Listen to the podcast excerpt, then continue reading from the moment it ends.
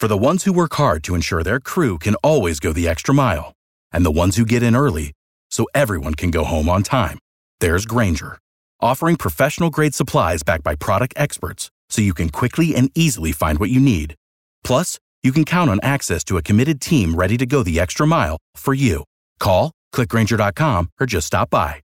Grainger, for the ones who get it done.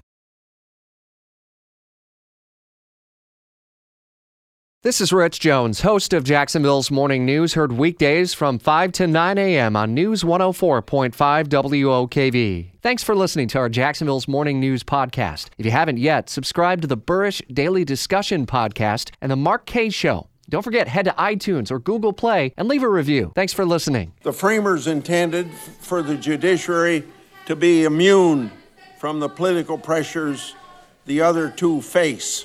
Over the shouts That of is- protesters, the first 90 minutes of the Kavanaugh hearing were quite electric as people were screaming from the audience, being hauled out by police, Democrats repeatedly interrupting GOP senators. Uh, what might uh, be in store as we expect day two of confirmation hearings for the Supreme Court candidate Brett Kavanaugh to get underway in the next couple of hours. We turn to Fox's Rachel Sutherland for continuing coverage uh, in Washington. Obviously, everyone's looking to uh, get on the um, uh, microphones and also on the cameras nationally because a lot of attention is on this really high profile uh, case.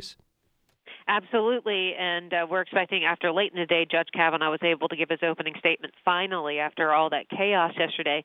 Uh, lawmakers will have their a chance to start asking questions of Judge Kavanaugh, and uh, but who knows? Maybe Democrats have something up their sleeve similar to what they did uh, yesterday, where it lasted about what almost 90 minutes before things could even get underway. We've heard that today could go as long as 12 hours. So imagine that kind of intense questioning uh, for Judge Kavanaugh and a very long day expected on Capitol Hill. I wouldn't be surprised if more protesters showed up as well. Were there any clear signs of votes being possibly changed despite the noise in the nomination hearings?